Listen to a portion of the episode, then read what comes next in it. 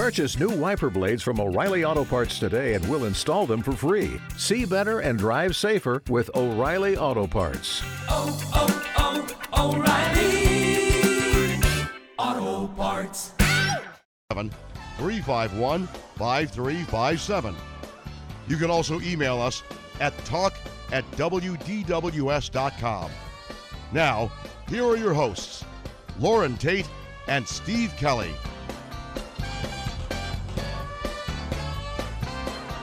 Good morning, everybody, and welcome to Illini Pella Saturday Sports Talk here on News Talk 1400 DWS.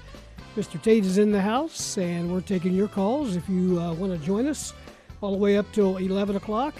217 356 9397 is the number. Mr. Tate, how are you this morning? All kinds of talk. Tell, tell us the latest rumors, Steve. Well, I don't know if it's uh, if it's a lead story uh, type of situation, but there's a lot going on. The NCAA basketball tournament uh, resumes today with the Sweet 16. The transfer portal's going crazy. The coaching carousel is in uh, full swing. Lon Kruger retires, so there's a job open at Oklahoma. Lon Kruger will join us, by the way, coming up at 10:30. The Texas job is open after Shaka Smart goes to Marquette. I guess he was, he's getting out of getting ahead of the posse, right? Yeah, well, that's what I thought. but but every time somebody takes a job somewhere else, that leaves his job open. So it's just it's a never-ending situation. And they're they're starting to mention names the, the, of people that might be in consideration for the Texas job. Some of the the names you might guess, uh, Beard from uh, Texas Tech uh, certainly is one. And uh, Seth Davis actually included Brad Underwood on the. Well, he had a great run at uh, Stephen F. Yes, he Austin. he had a great run in the last two years at Illinois, and so he would be a natural consideration. I I don't think that uh, that Brad's going to go anywhere now. I think he thinks he's got things going pretty good at Illinois, don't you? Yep, the transfer portal is Oh man, like out of hand. There's more than 30 uh, players from the Big Ten alone. it'd be simpler if you just announced the players that are going to be coming back. Right. instead of- if you knew, that's the right. thing. We don't know anything, and th- there haven't been any uh, any Illinois players in the portal yet, but there certainly will be. I mean, I don't know any team that won't have some in the portal. Do you? I mean, the whole country's in the portal. No Michigan players. Of course, they're still playing. Yeah, you got to wait till they're done playing, Steve. Exactly. But uh, Reuvers is. I mean, I can't imagine what that lineup at Wisconsin's going to be like because Davis and several others have said they're not coming back. well, they've already been there seven years anyway. Haven't they? right, they're all 24 years old. Trice was 20, 23 or 24, I can't remember. But anyway, uh, some of I, I understand that their veterans might not be coming back, and now Reuvers is not uh, uh, coming back. And When I say they're not coming back, sometimes they go in the portal and, and Change can- their mind, yeah. I think those Indiana, the, the fact that Indiana has seven members of the team, including three starters, already in the portal, and one other one is talking about leaving. So it's just as soon as they get a coach, though, Steve, whoever that coach is, the first thing he will do will go to those players and try to get them to return. But there's also a consideration that maybe you let them go and you can find better players somewhere else. Well, it's been going on three weeks now since they let Archie Miller go.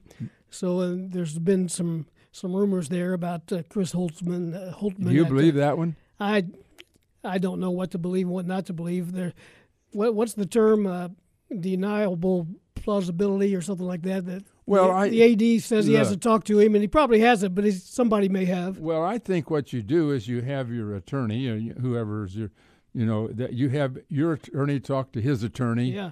and to find out if there's any interest, and and you might do that at a dozen places, you know, just to find out who might be interested. When you find out if somebody's interested, then you follow it up. There's no sense in going after somebody who has no interest at all.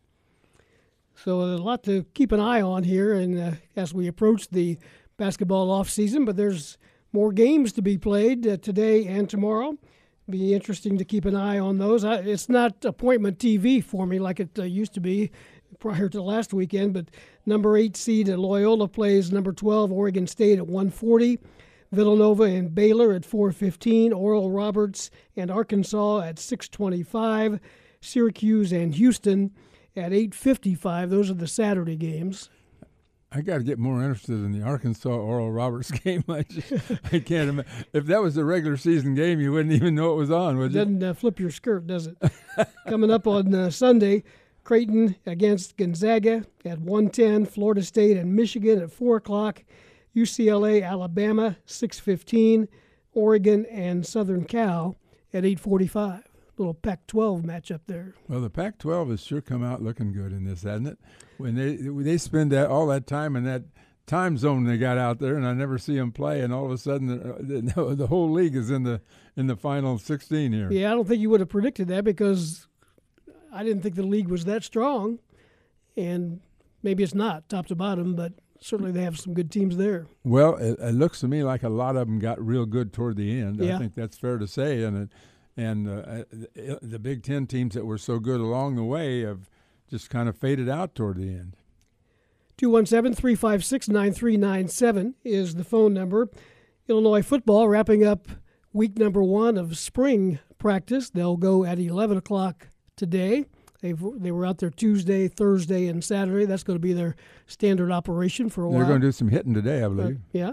Put pads on, yeah. put the big boy pads on, and get out there and get after it a little bit. And, uh, you know, you don't always learn very much in the spring. We might learn even less this spring with a new coaching staff. They're not going to show too much to anybody at this point. Well, that's right, and and there's a good reason for that. I Yeah. mean, why should they, when they've got, you know, they nobody knows exactly what. How do you explain the fact that Gay and Carney, for example, who are defensive ends, are now listed at outside linebacker? To me, all that means is they put a different designation on the same position. But uh, Carney did say the other day that he'd be, be dropping back in coverage more than he ever has. But I don't think that'll be something that that will be uh, a high percentage. I think that that'll be occasionally just to change defenses. They might do that, but I think basically they're going to be rush ends, don't you? I mean, that's what they've always been, and I think that would continue. They are seniors, they are veterans, they are fifth year guys, super seniors. So um, that position, I don't, I, I'm not worried about. But the two positions I'm worried about, obviously linebacker, because their three best linebackers are not practicing. Hanson, I'm, I don't know why he uh, he's late arriving. Of course, he had decided to leave. Now he's coming back. I'm sure he will be able to um, um, understand all the concepts in, in the fall when he comes back, and he's got all summer to learn.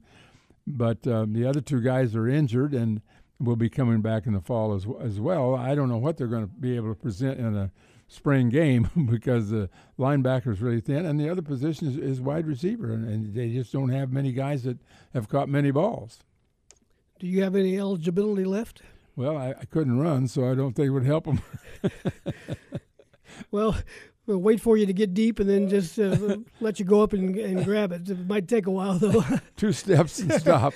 How about that? Quick curl. Illinois baseball in action, as with softball, volleyball. There's a lot going on in uh, spring sports. Illinois baseball with an eight-run seventh inning at uh, Illinois Field to beat Northwestern 12 to 8 last night. You were at the game for at least part of the ball game. How'd it feel to be at a well, you were at basketball during the season too, but uh, to be back uh, in person at a game. It was. It was. I enjoyed it. I mean, I like to follow the baseball team, and and uh, I uh, they just had the one bad inning. Huffman kind of lost his control a little bit, gave up some hits, and they couldn't get out of the inning, and and uh, brought in. Uh, they finally they were able to work their way out, and then it was their game the rest of the way because Illinois pecked away all the way. The first four times they scored were all in four different innings, one run at a time, and couldn't get that big hit.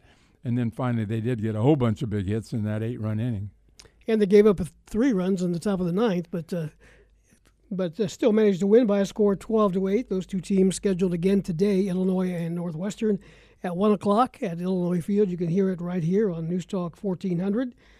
Softball, the Illini dropped a 6 0 decision to Minnesota. They're scheduled to play a doubleheader again today. That uh, is also in town at Eichelberger Field. Volleyball won their third match in a row, beating Indiana 3 to nothing last night. They'll play the Hoosiers again tonight. 8 o'clock start tonight. You can hear it right here on News Talk 1400, and it's also on uh, the Big Ten Network. Some other uh, weekend activities both uh, tennis teams in action. Number 14 Illinois beat number 25 Michigan 5 to 2. They'll take on Michigan State at home on Sunday. Brad Dancer's team 11 and 2 on the season now. The Illinois women were on the road. They lost 4 to 3 at Wisconsin and they'll play at Minnesota on Sunday. The soccer team lost on Thursday at Michigan, and they'll play Michigan State tomorrow. The soccer team is 4 4 and 1, I think, now on the season. Golf, uh, both uh, golf teams, well, not both, the, the men ranked number five will be in action next weekend at the Augusta Invitational. The women are playing this weekend at the Clemson Invitational through Sunday. Those are some of the sports uh, going on on a busy weekend. Some more honors for Ayo Dosunmu and Kofi Cockburn selected to the Wooden Award All America team. They picked a 10 member team, so both those guys made it. Yeah, uh, you know, have you noticed that all the All Star, All America teams are all the same? There's almost no variance at all. It, these decisions were kind of made back there a month ago or two months ago al- along the way, and it's been the same four guys all the time: Kispert and and Suggs, and uh, and of course uh, Garza, and then uh, Ayo are, are always on the first team on everything. I don't know anything any team that, that, that somebody can call if they found one that that's different. And of course, Timmy's been on some of the teams, and uh, and Kofi's been basically a second teamer in, in almost in most all of those. And Ayo made the uh, cut of, to the uh, final what uh, five guys for the Wooden Award itself. Mm-hmm. It's uh, Jared Butler of Baylor, Cade Cunningham of Oklahoma State, Ayo, Luka Garza, and Corey Kispert. The same list again. Yeah. So basically, that's your first team, Yes, it is. All America team, right there, according uh, to the folks. Nobody's kind of bucking that at all, and uh, I think that the Cousy Award will be coming out, and I, I think uh, Ayo's got a great chance for that. We've had one Cousy winner, of course, that was was Dee Brown. Yep. So still some awards to be uh, handed out. Back to the transfer portal for a moment.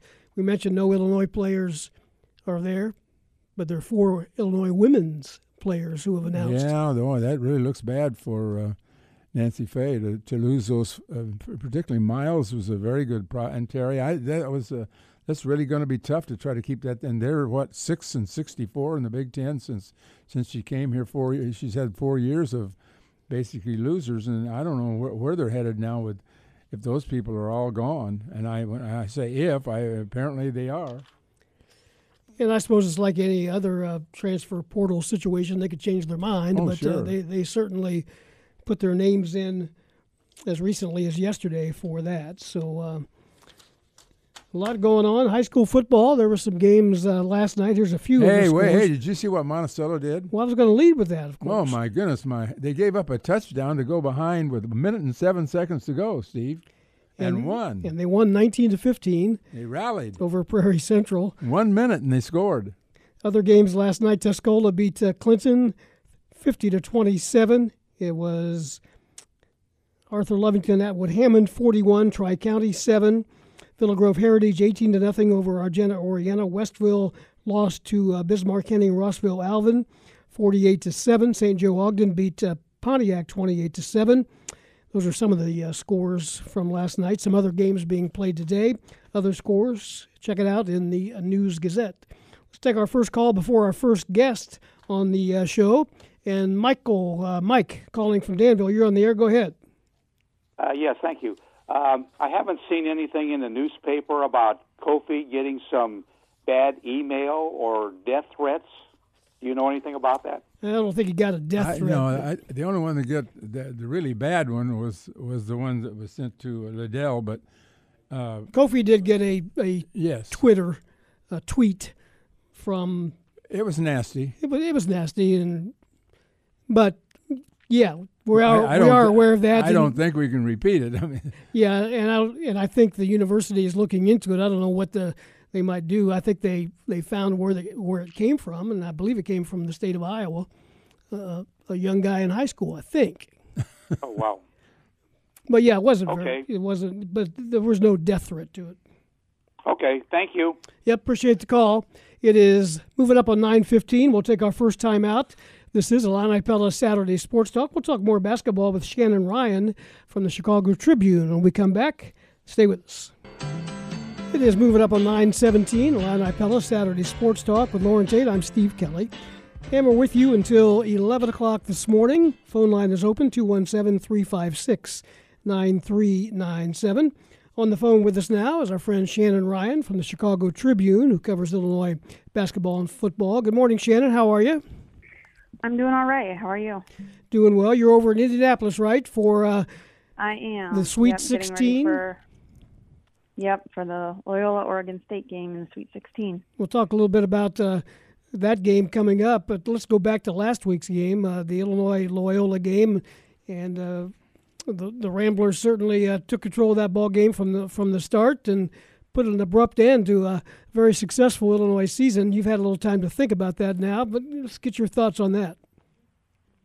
Yeah, I mean, it was really shocking in a way, and um, just com- really an interesting um, defensive scheme the way Loyola plays and relies on their defense. But just, I think the the surprising part was just that start to finish um, way that the way they had it with Illinois. And I mean, you usually, I think everybody in there, everybody watching on TV, everyone who's seen Illinois um, play basketball this whole season was just waiting for that moment of like, okay, yeah, Loyola's, you know, started well, but you know, Ayo's going to get going, or Trent will hit some big shots, or there'll be, you know, um, Kofi will take over, and um, it just didn't come. And I think that part was like, wow, you know, I think it, it finally started to sink in at everybody when they got close. I think within six, and then Loyola was back up by double digits. I think 13 again in a matter of minutes, and it just seemed like, wow, this is not Illinois' day. So it was. I mean, that was pretty surprising to see, and to see them get knocked out of the one seed. And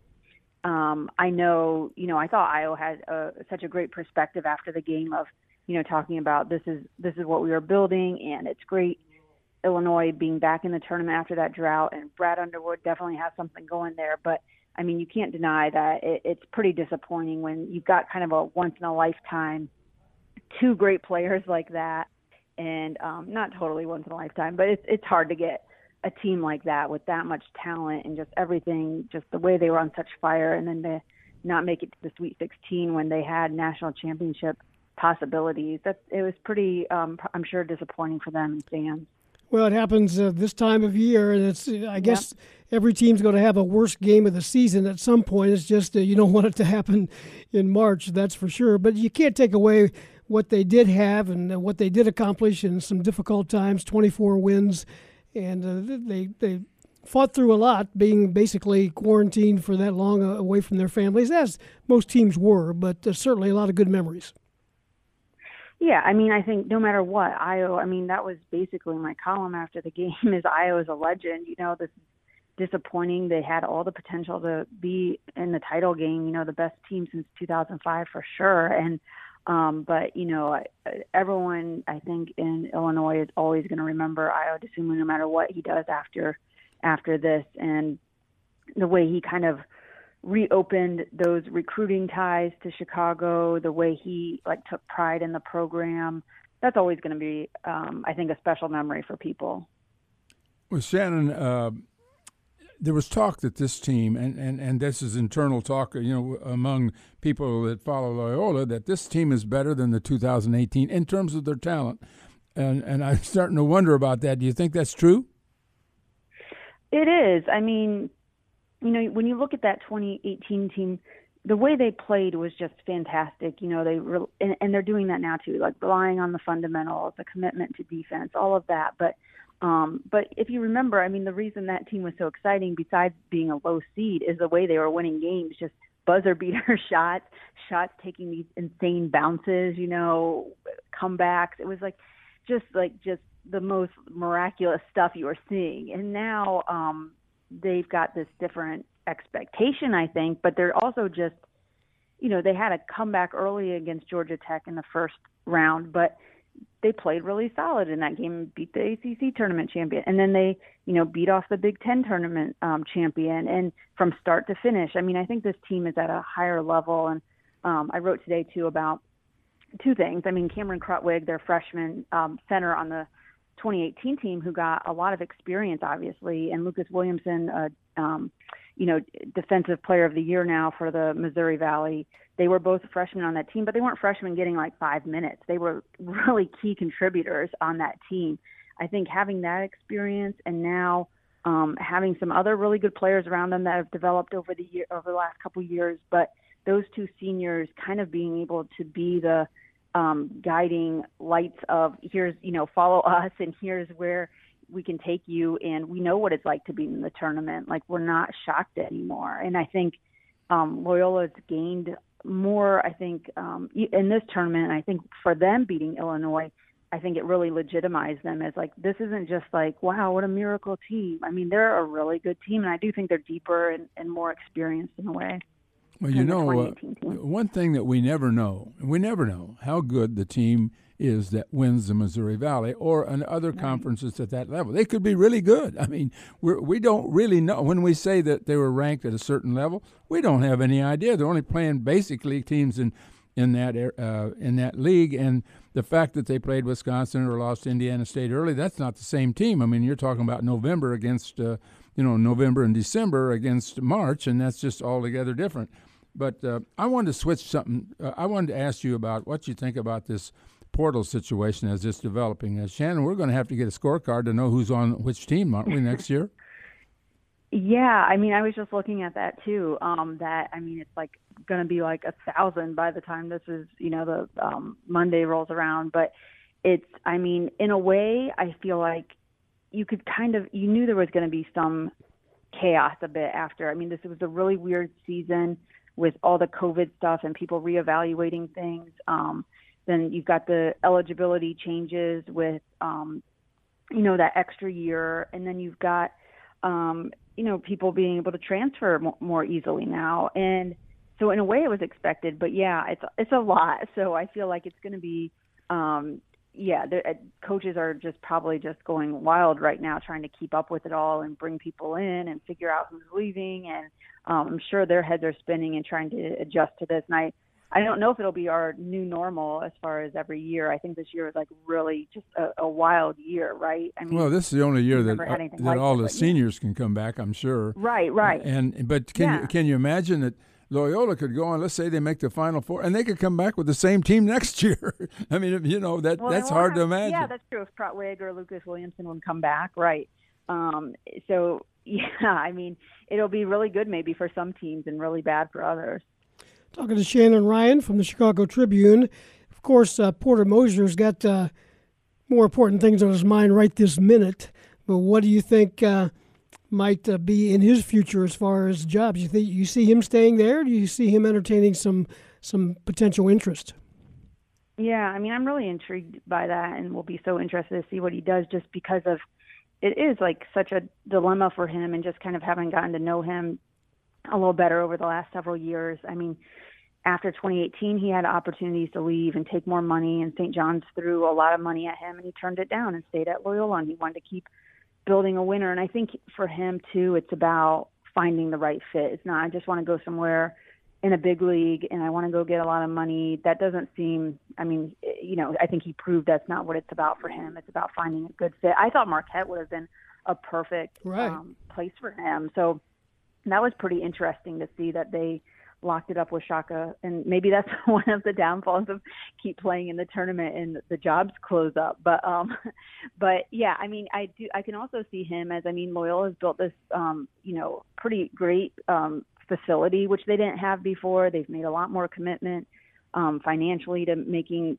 you know charters and things like that. I mean just upgrading everything there. So I mean, and he knows like you can you can win there. Obviously, I mean they're in two Sweet 16s in the last four years, and nobody else can really say that around Illinois. So you know, but I think the frustrating part for mid-major coaches um, and and for him is probably just this idea that I mean you can have a great. This is kind of what you were pointing to earlier, Lauren. Is you can have like an absolutely great season and you still get doubted by the selection committee or you know you still have to win your um, conference tournament. And that's really really hard to do. You can have this absolutely gem of a season and then you have like one bad game in your tournament championship and you don't go. You know if he's in another league and he seems like i mean you know you you can see he can he's a good coach. He's a great coach. I mean the um, the schemes he comes up with. He's proven he has a track record now, and I mean, I'm sure he thinks he could win at at any other place. So,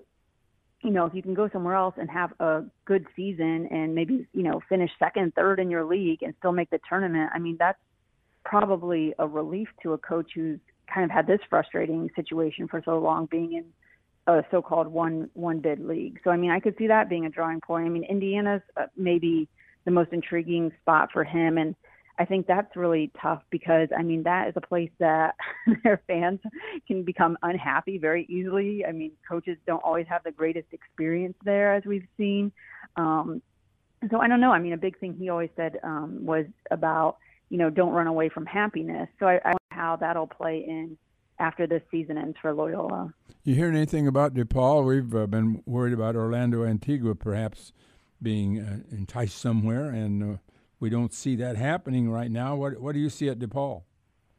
Yeah, I mean, I know for he, Kenny Payne is a top target right now, and it sounds like they're trying to you know zero in on him with DePaul, the, and he has a Wayne, um, Dwayne Peevy, the AD, obviously has those Kentucky ties, and so does Kenny Payne, who's now with the Knicks. And I mean, I think that would be a really great hire for them. But um, you know, if that doesn't work out, I'm sure you know there, there's other options for them. Cleveland State coach or Orlando's name has been brought up as someone that they've looked at, and obviously he has those ties to Peevy as well.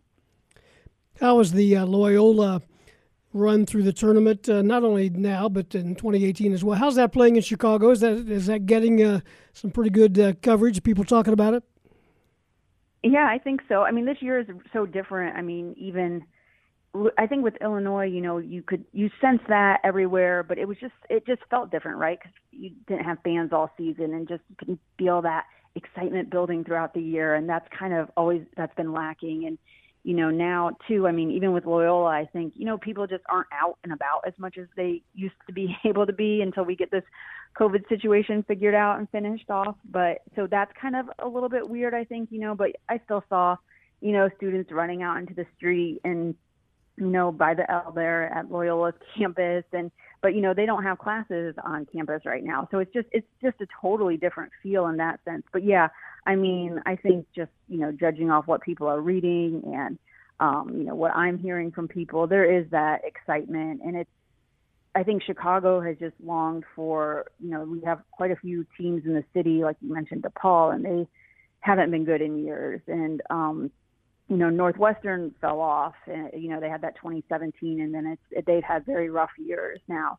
And um, so I think there's just always been this like longing for like, can someone be good and let us love college basketball again? And Loyola's really provided that. They've got really, you know, fun players. They play, they're fun to watch, and they've got just a lot of charisma. So I think, you know, I don't know how the Illinois grads in Chicago feel, but there does seem to be some excitement growing.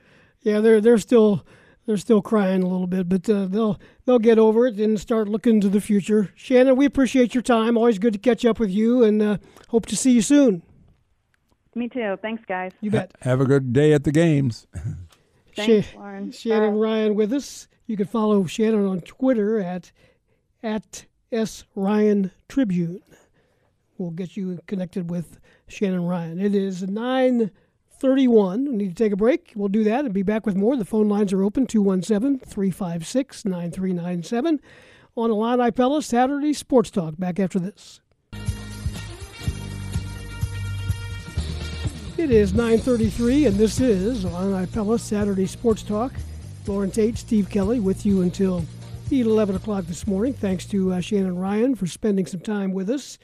Some uh, guests still to come in the uh, second hour of the show is Paul Klee from the Gazette out in Denver and Lon Kruger. And I just got a message from Lon, and he will be with us at 10.30. 10.30 is the time for him. Paul Klee at 10 o'clock. Our 9.30 guest is Michael LeRoy from the University of Illinois, from the uh, College of Law, among other. He got a big long title, Michael, from the uh, U of I Department of Labor and Employment Relations and the College of Law. Good morning. How are you?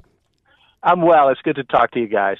We wanted to talk to you about uh, the research and the uh, uh, program you put out, the uh, report you put out about uh, the handling of the, the COVID 19. And uh, let's talk a little bit about that. Kind of give us the, the findings of that study, just in a nutshell, if you can.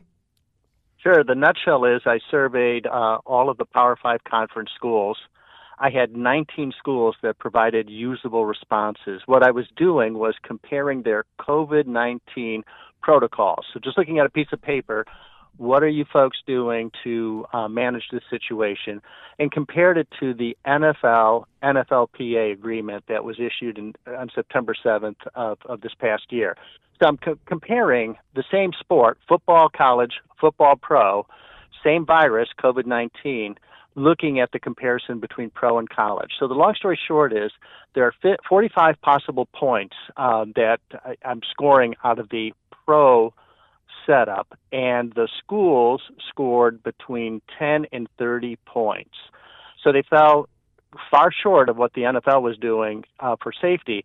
It turns out that the University of Illinois provided a usable response, and we had the number one uh, scoring uh, school in the survey at 30 points.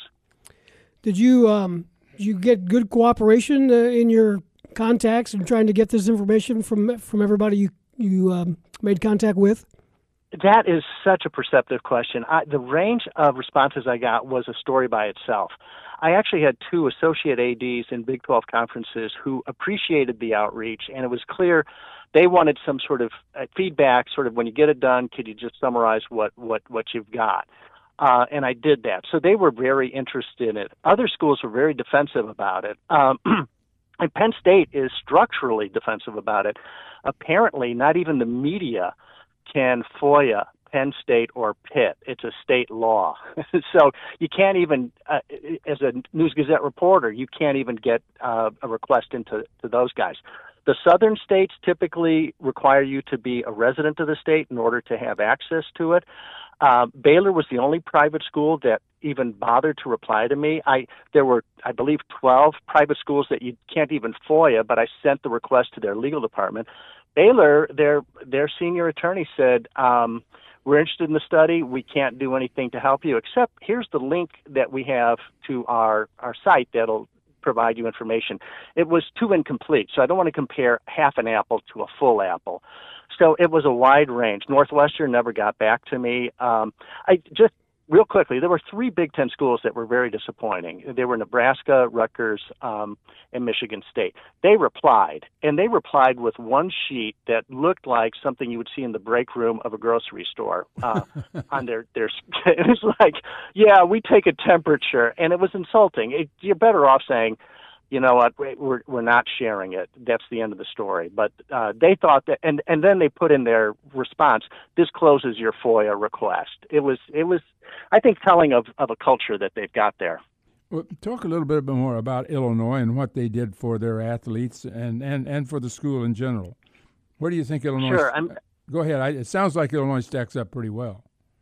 Illinois was terrific. Um, and it reflected what's going on in the campus, and yet there are things that they're doing. For example, there were only three schools that had any individualized measure of risk assessment. They were Illinois, Texas, and Cal Berkeley. In other words, they're asking the student athlete, do you have um, asthma? Um, are there other sort of uh, cardiovascular issues that, that you already have? So there's some pre screening that's done, and then they're going to do enhanced surveillance of those folks.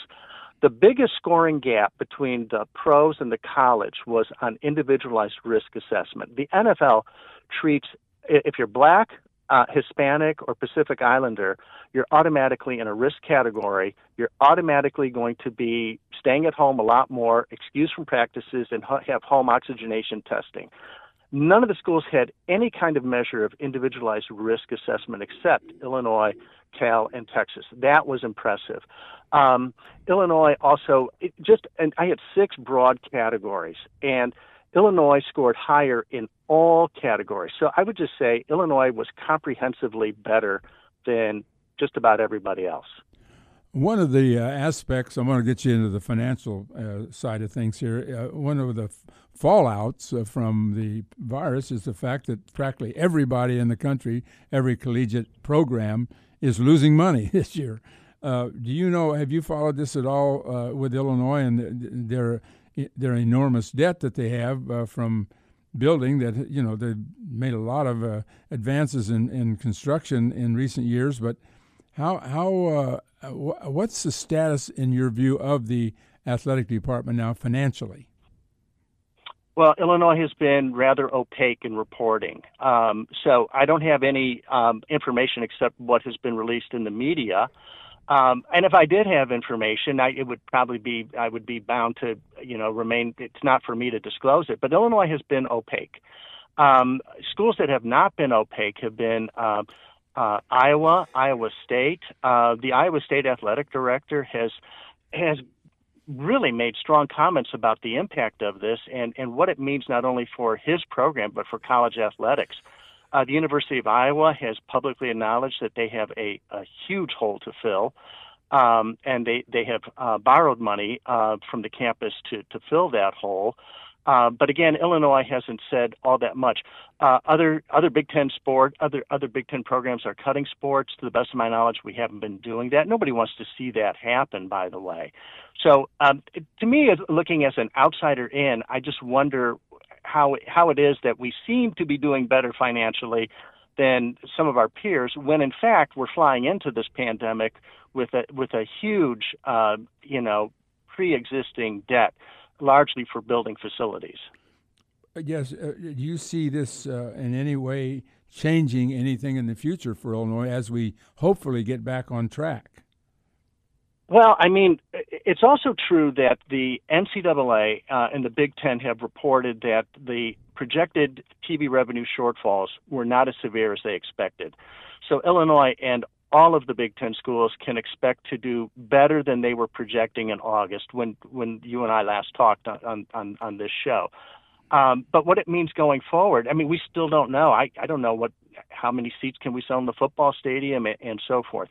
So there's that. But you know, longer term, um, we've got this new sports platform that is coming online with Overtime Elite Basketball and and most people over the age of 25 probably have never heard of it. I had never heard of it, but uh, they have 50 million um, people globally who are signed up to this platform, and and they're going to start an elite basketball league with 30 of the best players um, in the world, um, and that's that's going to be a direct competitive threat to NCAA basketball.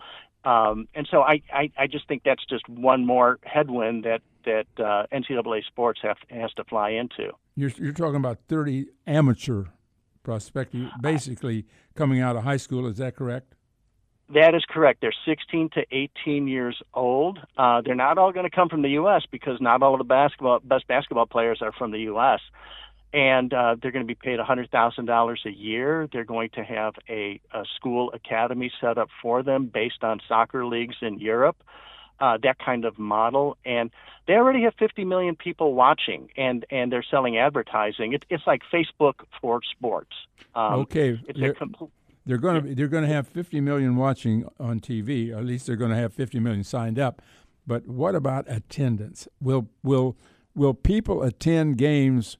for those for that level if they're not attached to a college. If they're you know most of our people will will come out here regardless of the level of the team.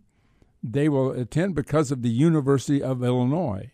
You, do you think? That- I understand, and and and the NCAA has an, a clear advantage there, and the NCAA has a clear advantage with school loyalty. Absolutely. Um, and to answer your question directly, I, I don't see how they're even going to begin to compete on the the audience feature. It's not even clear where they're going to stage these games yet. So it's in the formative stages and they plan to roll this out in September. So they they have to finalize things pretty soon. But you're pointing out a very good element which is they they don't have the intrinsic appeal that you have with Illinois basketball or similar. Now the G League is paying between 35 and 125,000 for players out of high school if they're good enough. I mean, depending on their ability, that they get paid according to their to their supposed worth. But uh, this would be in direct competition then with the G League, wouldn't it? It certainly would, absolutely. Um, and who's to say you're not going to get another upstart league uh, come along here? So. I, I'll just say that you know, I teach a course on campus in collective bargaining in sports and entertainment. The idea that leagues pop up as competitive rivals is a long-standing tradition in American sports.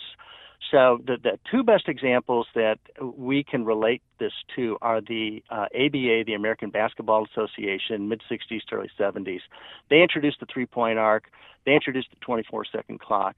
They were a competitive threat, and they were eventually, you know, merged into the NBA. And then back in the early ni- uh, the 19 teams, we had the Federal Baseball League. So most of these rival leagues do not succeed, uh, but a handful break through and they transform a sport. Another couple of minutes with Michael LeRoy from the uh, U of I College of Law and the Labor and Employment Relations Department. Uh, is the NCAA? I'm kind of answering my own question when I say NCAA and dragging their feet.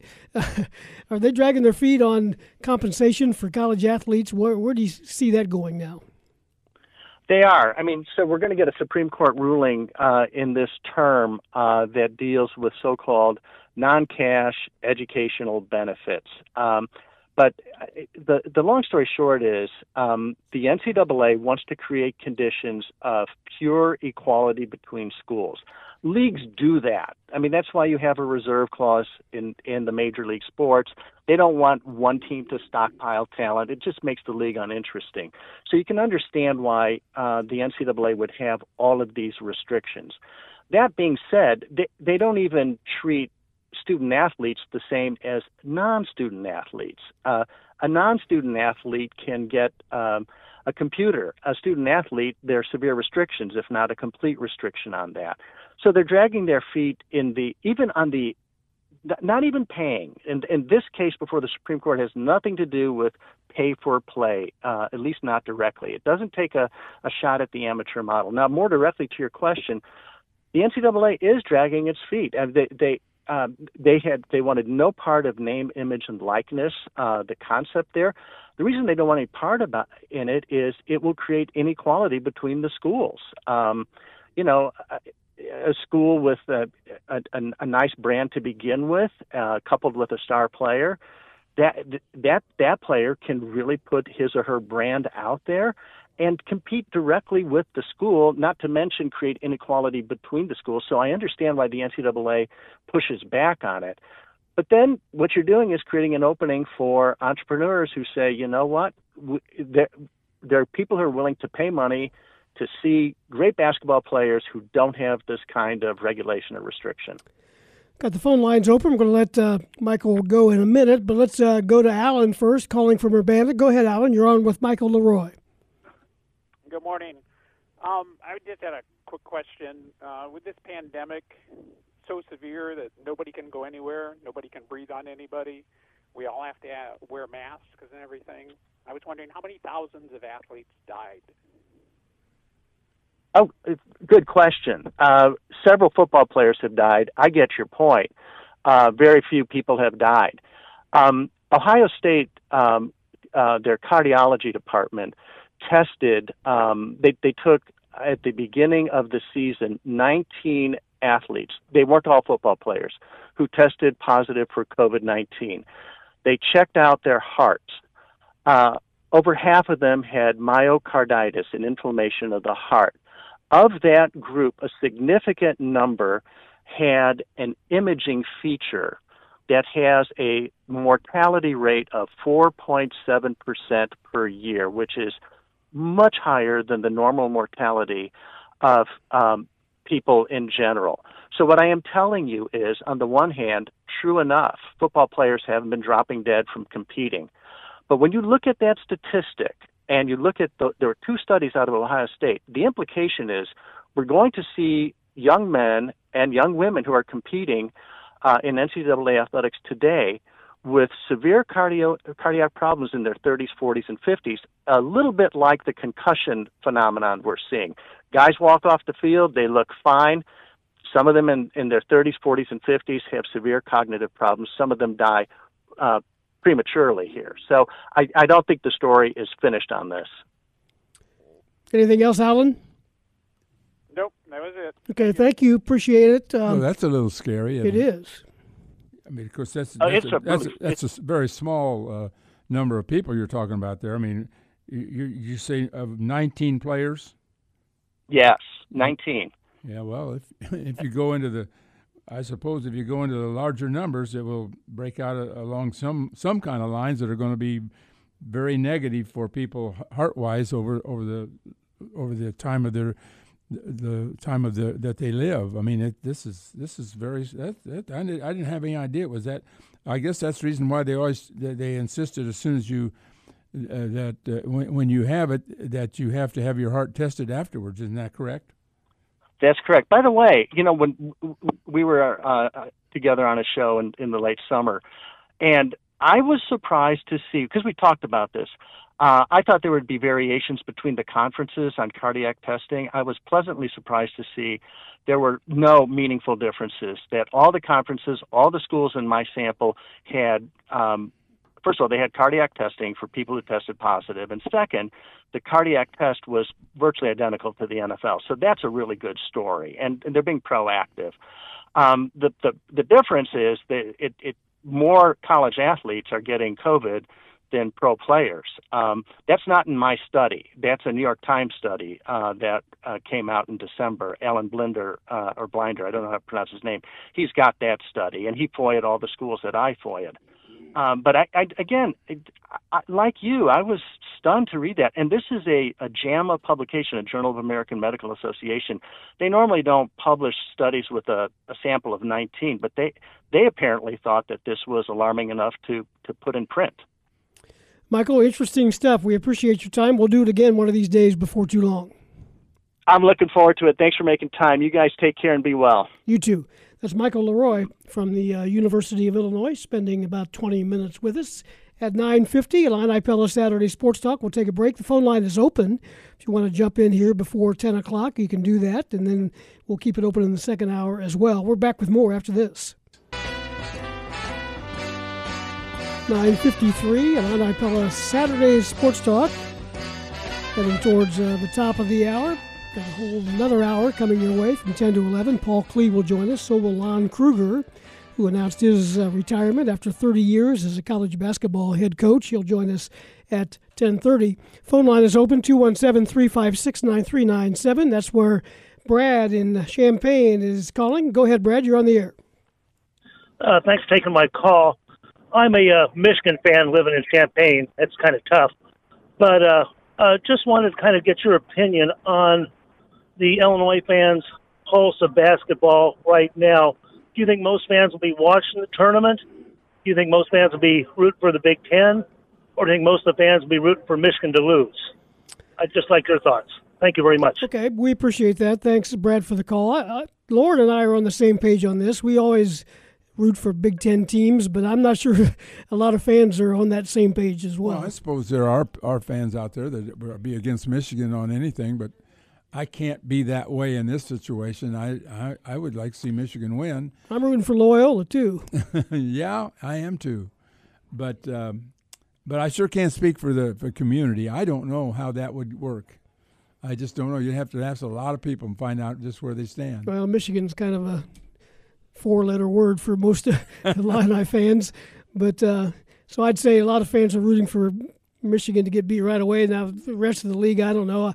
Well, you know, Michigan in football is a four-letter word. That's right. Um, you know, Michigan in basketball might be a five or six or seven. I mean, maybe they're not so. Well, I think that no, that no dislike. I think they went up on the list a little bit this year in basketball because of the fact they played three fewer games, which may mm-hmm. may not have been under their control at all. But mm-hmm. it didn't look good. No, I think it more probably uh, involving the health department. Although it, there other other sports did play and uh, by the way, uh, caller, am I correct that, the, that they're having uh, trouble in other sports? I think there two of the other sports have uh, coronavirus problems right now, don't they? At Michigan. Yeah, they canceled uh, hockey. Yes. Mm-hmm. They were playing hockey, and they, they had a positive case there. So, Brad, are you aware of that? No, he's gone. Oh, Brad Brad hung up and wanted to hear our opinion on that. Um, we were talking you and I before the show, Loren, about uh, people passing away. There's another one, Howard Schnellenberger. uh, football coach, yeah. coached at Louisville and Florida Atlantic and others. Joe Cunningham. Joe Cunningham, Stan Joe, Albeck. Yeah, Stan Albeck, who I've, I got to say this. Uh, you got to. I, I, was leading I, you into it. When the Little Sages of Monticello played, and I was in the sixth grade, we played against Stan Albeck and Chenoa, and they beat us. and it took me a while to get over it. So you were a little sage, were I you? I was a little sage playing for Dwight Wilkie's team, yes, sir, in Monticello. In the- and I can't remember where we traveled to, but I remember the game, and I sure, uh, I, I'm sure I left crying. Was it a close game? Yeah, it went right to the wire, and he was the star of the team. Uh, Stan was the star of the team. Of course, later on, he became the coach of uh, Bradley and the coach of the Chicago Bulls. So I followed him all through the years. Never spoke to him again. In fact, I never spoke to him then. but I did play against him. Did you guard him? You know, I don't think so. They never put me on a good score. I was a bad defensive player. Well, I, I know. I really don't remember that part. I know a lot about you, Mr. Tate. I did not know that you were a little sage. Oh yeah, I, was I knew li- you were a sage. Well, I was I didn't li- know if you were a little sage. Well, when I was in the sixth grade, I was a little. Sage. so you got that going for you. yeah. 217 356 9397 is uh, the phone number. We've pretty much wrapped up the first hour. A lot of uh, transfer talk, a lot of coaching talk now with coaching uh, positions coming open. And we talked to Shannon Ryan about that. What's Porter Moser going to do? And it sounds like whoever Indiana wants to talk to might still be playing. Or that process, That's, that's a suspicion, isn't it? that's, that process might have been further down the road. I would think it'd be either either Drew uh, or Moser. I've just a wild guess, but you'd think if they had somebody that was not playing, they would have hired him by now Yes. because they're losing players daily. Seven players have left the program, at least joined the portal. Now some will- are probably going to come back, but seven, seven. Yeah, if I'm, you know, Indiana's one of the one of the the, the blue bloods certainly, if not recently. I get that, but man, that'd be a tough one. As Shannon mentioned, those Indiana fans are angry. They wake up angry. you, you know, that's an everyday thing for them. I don't think they're pleased with with anything. So that'd be a tough one. Uh, but it'd be hard to to not listen to. Well, you know, uh, I don't know that Illinois fans are angry, but I, I do get the feeling that Iowa fans are angry because every year when February comes around, their team doesn't play as good as it did in November, December, January. I maybe I'm wrong on this, but they're, they're pretty, there's a there's a feeling of disappointment that I read, and, and I'm reading stuff, you know, from Scott Dochterman and others in Iowa, and and I just uh, I think there's there's on both sides of us we got a lot of unhappiness. Let's squeeze in a call or two here before we make the turn at the uh, top of the hour. Let's go to Eric in Champaign. Hey, Eric. Hey, good morning, guys. Um, you know, uh, one thing I wanted to mention, we haven't talked about baseball at all yet. Opening day coming up on Thursday. Yeah. I was actually kind of, ex- I was pretty excited to think about going to some games, and then I started looking at ticket prices, and I'm not talking about, you know, secondary market. The face value, like of a Cardinals or a Cubs ticket, are, are just ridiculously high. I know they got to make up for the money they lost in the limited amount of tickets they can sell, but like 75 bucks for a single seat to a Cardinals game. I mean, like no matter where you sit, 100 plus for Cubs. no one's even mentioned that. I don't think. No, that's that's a lot of money to pay. By It the is. time you by the time you buy a eight dollar beer and a ten dollar hot dog. You get the beer for eight dollars? well, I don't know, maybe more. I don't know. Like 12.50 maybe. Okay, Exactly. okay, Excuse me, I'm a, I'm always behind. Uh, good point, Eric. mean, I- We've- Yeah. No, I was gonna say I, I look forward to going, but maybe at that, that price I don't have to think about twice about it. all right. Since you brought that up, I just read yesterday where the Cardinals, who were picked in the you know in the off season to have maybe the best off season because they got Arenado and are now picked third in their division. I just saw that, I, and I think there's a lot to it. The Cardinal pitching is really Shaky. uncer- yes, it's very uncertain in depth, and and their starting rotation is uh, right now, as far as we can tell, is no better than the Cubs, which is also off. Neither one has got a, a rotation that you'd say is is stellar. Neither one. And that's disappointing because that's where the games are won and lost, right on that mound. Hey, Eric, thanks for the call. Appreciate it. Let's go to Jerry calling from Decatur. Hey, Jerry. Good morning. Uh, how much of concussion do you think played into to Ayo's last three or four games? I certainly wonder about it. I do honestly wonder about it, and I don't know the answer. But uh, and I don't think anybody can know the answer for sure. But he he certainly wasn't. He wasn't quite. I- Well, there were times when he he he he was up to his old uh, level of play, but there were other times when he kind of seemed like he wasn't as involved. And certainly in that final game against Loyola, that wasn't the Ayo that we've known, was it? No, it wasn't. He he just didn't look nearly as aggressive Mm-hmm. as in the past. Well, I think you know it- just- it's hard to, to know for sure, but it, it looked like it. And I've never had a concussion, so I don't know what you feel like. I've been after in a permanent concussion my whole life. So you're concussed. Me too. that that's the that's the issue then. Huh? one of the, one of the issues. But good point, Jerry. That's I don't know that we'll ever know that for sure, but uh, it certainly makes sense that that could have played a factor. I mean, the, the the whole team plays off of him, and when he's standing around, so is everyone else. Well, I don't. Well, he know. wasn't I- standing around so much as he was getting double teamed Yes, every he- time he had the ball. Well, I understand that, but and and there's another thing that happened. through. I don't know if this is accurate or not, but I thought the moment he went down, and they had the three games without him, somebody else took over that team, and his name was Curbelo. Yep. And when Ayo Mhm. came back, they were they were starting, uh, and you say, well, Curbelo didn't start. Well, he came in after four minutes and played most of the game from that from that point when he didn't have fouls, and they would start Ayo in the left corner, and they would have Curbelo on top. Curbelo was the point, and he ran the he basically ran the team. I thought all the way through, right to the end. He was still running the team against Loyola. Yeah, he was. Okay, Jerry, thanks. Appreciate that. Okay. Back on the uh, baseball conversation, I was in uh, the Detroit area this week visiting my son and grandson, and and I pointed out to my son that uh, in June the Cardinals play a two-game series, just a, a brief two-game series against the Tigers up there. Okay, you're going to go, huh? Yeah, we're talking about it, and I said, Take "What?" your billfold. I said, "Why don't you check out the tickets?" He goes, "Normally, you could uh, you could uh, the day before buy a ticket right behind behind home plate at, at uh, where the uh, Tigers play. I don't know how it's going to be this year or what it's going to cost, but uh, they play a night game followed by a businessman special. So, going to look into that. It, provided you can get tickets, uh, you know they may have it. You can do that just so you don't miss the Saturday show. You know, there's a th- the technology, modern technology is pretty amazing. We could. Uh, That's right. We got, no, I'll be back with them, but that's not till June, and who knows what's going to happen between now and then. 10.03 WDWS Champaign Urbana, back with hour number two of Illini Pella Saturday Sports Talk after this. It's the second hour of Illini Pella Saturday Sports Talk. Join the program by calling 217 356 9397 or send a text to the Castle Heating and Cooling text line 217 351 5357. Here again are your hosts, Loren Tate and Steve Kelly. Welcome back to the show, everybody. We're headed towards 11 o'clock. Phone line is open 356 9397, area code 217.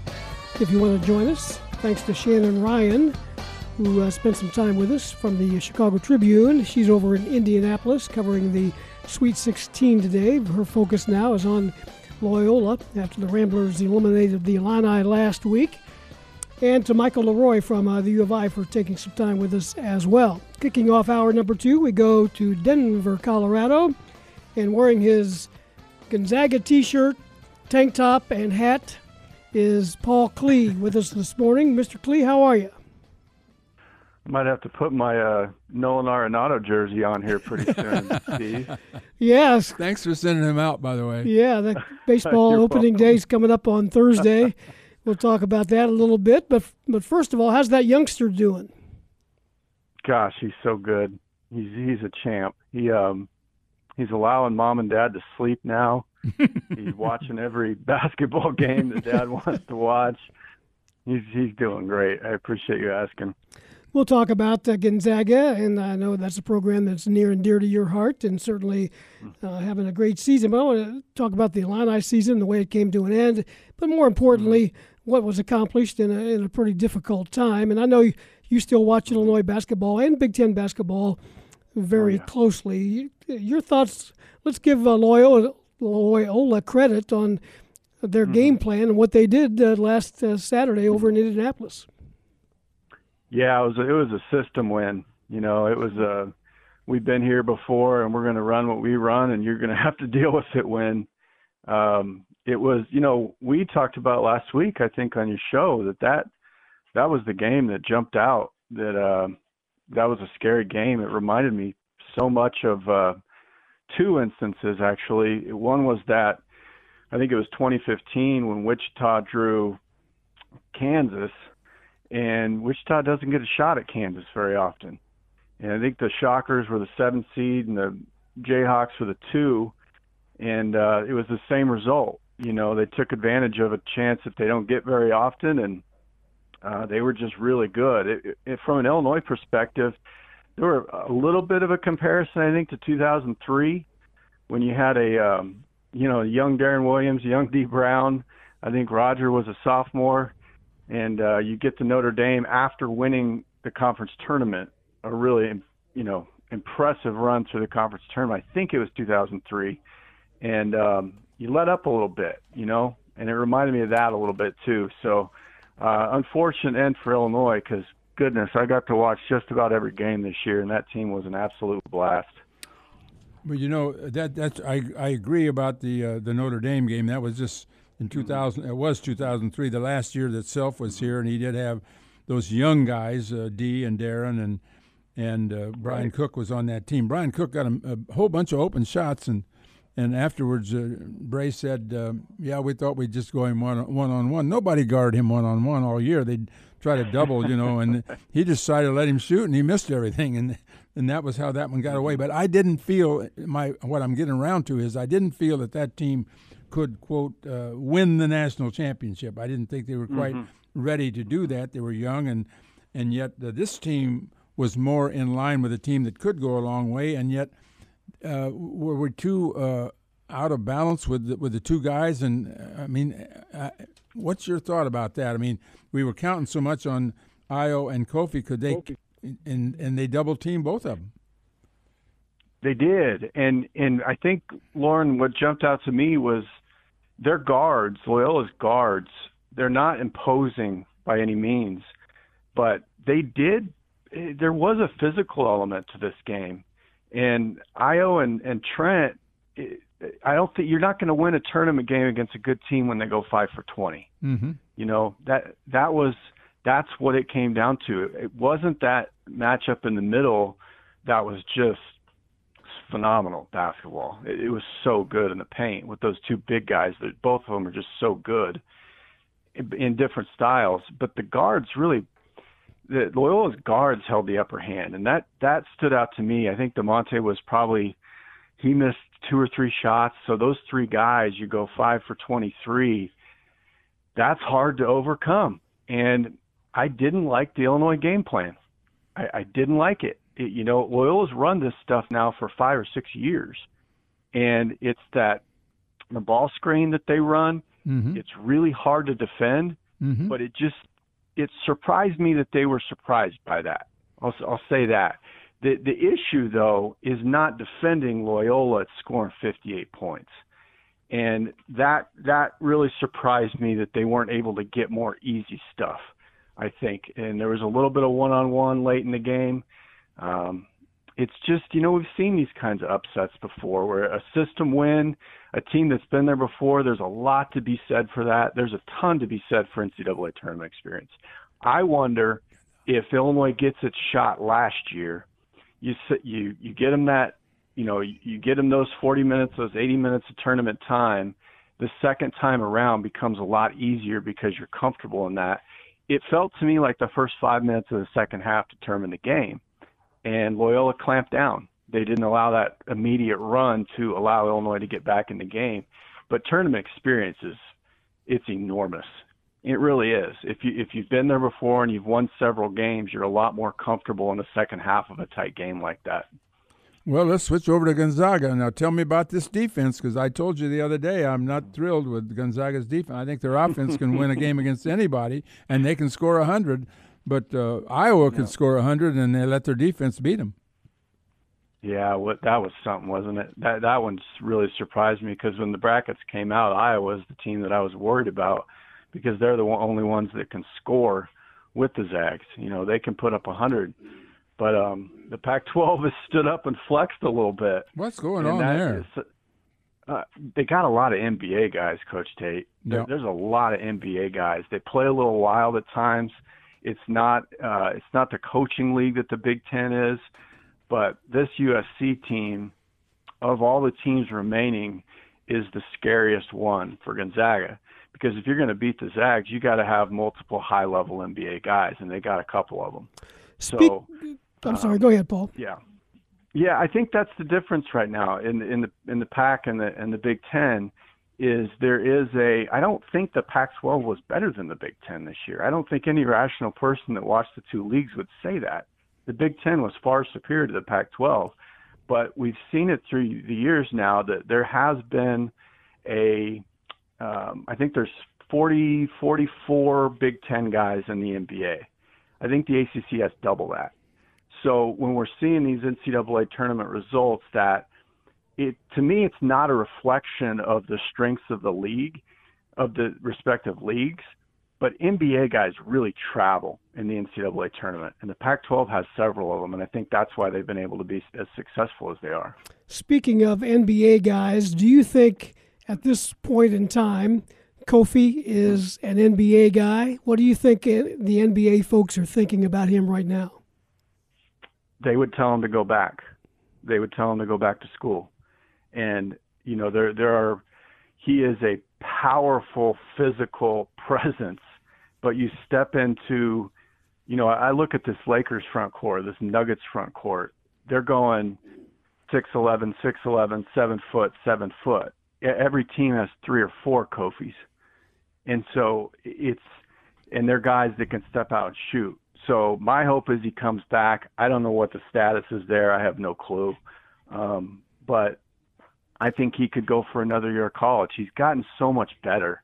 You know, the leap that he made from last year to this year speaks to that player development. And I think it would do him a great service to come back for one more year. And I'm not saying that selfishly because I want him to come back again, but I think it would help him in terms of his draft prospects. What do you think about these new leagues that are coming in? I, the new league of Mm-hmm. of high school players, and you got the G League, and and uh, you know uh, all these possibilities. Do you, do you see him being interested in any of that stuff? That's a great question. You know, um, for certain guys, they can be helpful, but it's a small percentage. It's a Jalen Green. It's uh, there's a kid at Hillcrest Prep right now, Michael Foster, that's going to be an NBA player. He doesn't need to go to college. He should go make money. Um, but it's a small percentage. College is still the best developmental program that there is for these guys. And I know there's always that push from sports media that says these guys should be um, paid out of you know right out of high school if they can, but you're going to get better playing for Brad Underwood, playing for Tom Izzo, playing for Mark Few than you are in a developmental league because they are not as invested necessarily. You know, that's kind of a trial run. Maybe we see a, a minor league system that emerges over the next few years, but right now I see guys like I watched Zion Williamson last night. He had, he had 39 against the Nuggets. He looks like a 10-year NBA guy right now. That that exposure that he got at Duke, the coaching he got at Duke, I think that propelled him on a trajectory that he may not have gotten in the G League. So uh, maybe that's Kofi's route. I have no idea what what they're thinking with that, but I think he'd be better served coming back to Illinois. The coaching carousel continues to churn, which makes me think: Does Mark Few's name ever come up anymore on on these jobs, or is it pretty much a done deal that he's where he's going to be? Yeah, yeah, it's more likely that he would retire Yeah. um, if they if they win it this year. That he'd move. He he's not leaving Spokane. He has an incredible home in the mountains. He's he just got a commitment from a you know top five recruit yesterday. He's going to get a commitment real soon from the number one player in the country. So um, he's uh, they got the best international players for the last 20 years. Now they're getting the best American players. So we're going to see what happens there. But it's it's quite a combination. What's your take on the uh, transfer portal as uh, those numbers continue to? Uh, most of Indiana's roster is in the portal now, but uh, it's uh, quite interesting, isn't it? Yeah, it's free agency. Yeah.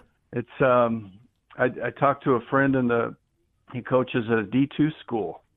He coaches in uh, I don't even know what league it is, but it's it's in Minnesota. and uh, he has a really good player. This good player has 25 scholarship offers right now, and he's already talked to half the Big 12. this is a guy playing Division two ball.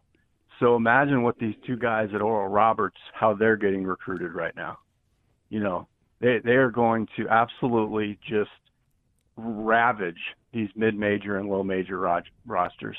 The, the Valley's going to get crushed by this. You know, the Mountain West is going to get crushed by this. So if they kick in that rule that says immediate el- eligibility is allowed, um, the rich are going to get richer, and there's a lot of schools that invested three or four years in good players. They're going to lose them for their senior season. So, well, actually, tell, I'm against it. You know, actually, it's in right now. I mean, what nobody. Yeah. I mean, everybody wants to play is being declared eligible. I mean, it, yeah. It's, it's like they're just they tough know it's deal. coming. It's so deal. yeah, it's amazing.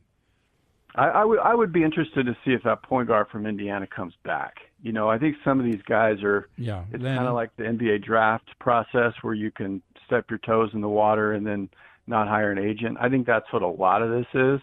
It's it's a um, testing to see if you know does does Texas want me? Does Illinois want me? Who's really going to recruit me? Because I didn't get recruited by these high majors the first time around, and it's flattering. But eventually, I think a lot of them will return to their their original programs. Yeah, and you know that a lot of those guys from Indiana may return, but they they also might leave, and Jackson Davis might leave with them. We, we, oh, they're a mess. they are right now until they get a coach. Another couple of minutes with Yeah, Paul go. Klee. We've got the line open uh, on the phone. Let's go to Steve real quick in Princeton. Question for Paul. Go ahead, Steve. Yeah, Paul, you've seen Gonzaga been built over the last 15, 20 years. And I'm Mhm. thinking that Loyola, I'm not sure if they're a Jesuit school like Gonzaga, but Mhm. can Porter Moser make Loyola into a Gonzaga and be the top in the Missouri Valley Conference, win consistently, get to the NCAA tournament, and so forth, and be the next Gonzaga? hmm Yeah, you know that question came up with uh, with Butler through the years, came up with Wichita, um, a handful of different teams, and you know, with all respect to those guys, we'll ne- we're never going to see another Gonzaga because it, the system isn't set up like that, and you got to have a Tommy Lloyd as an assistant that can go to. It's got to be twenty something countries now that they've taken players from, and that's the biggest part of it is the international recruiting that you get Ronny Turiaf, you get Domas Sabonis, you get Shimon Karnowski. You've had you know a dozen guys that have gone on to play in the league that weren't born here. You know this team's a great example. They they've got Africa represented, France represented, a couple guys from Canada, and uh, Russia. You know Lithuania. That's all on one roster. So I don't think Loyola can achieve that status, and I am very interested to see if they keep Porter Moser because Marquette was the job. That was the one that was going to take Porter Moser, but they obviously had their sights set on Shaka.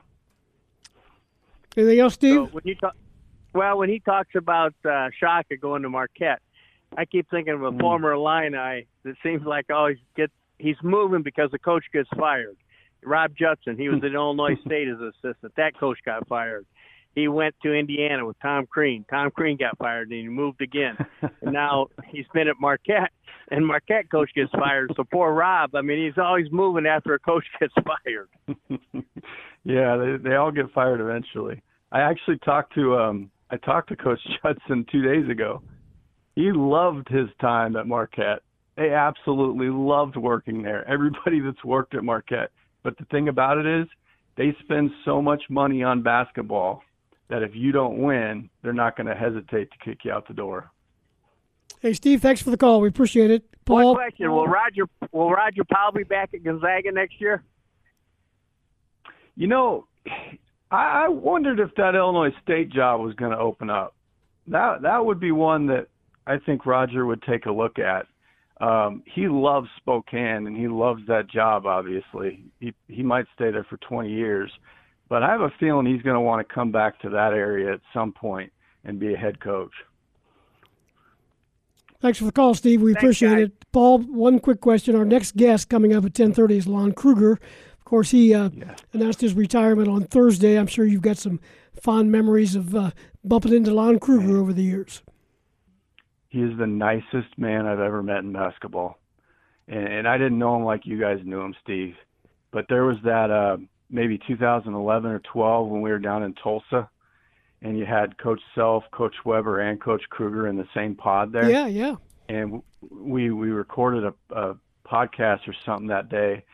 It was only the second time I had met him, and I felt like I had known him forever. He's he's the nicest man I've ever come across in basketball, and um, OU is going to miss him, but college basketball is going to miss that guy.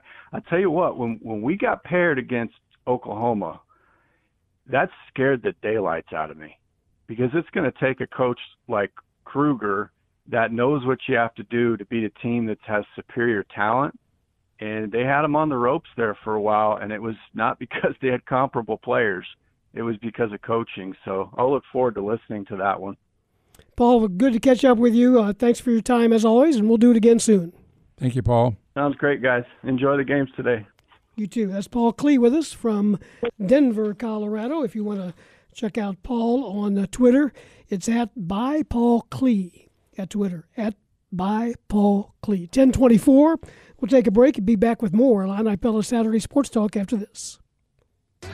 And the Illini volleyball team going for its fourth match win in a row tonight, senior night for the Fighting Illini volleyball team at Huff Hall against the Indiana Hoosiers after beating Indiana 3 to nothing last night.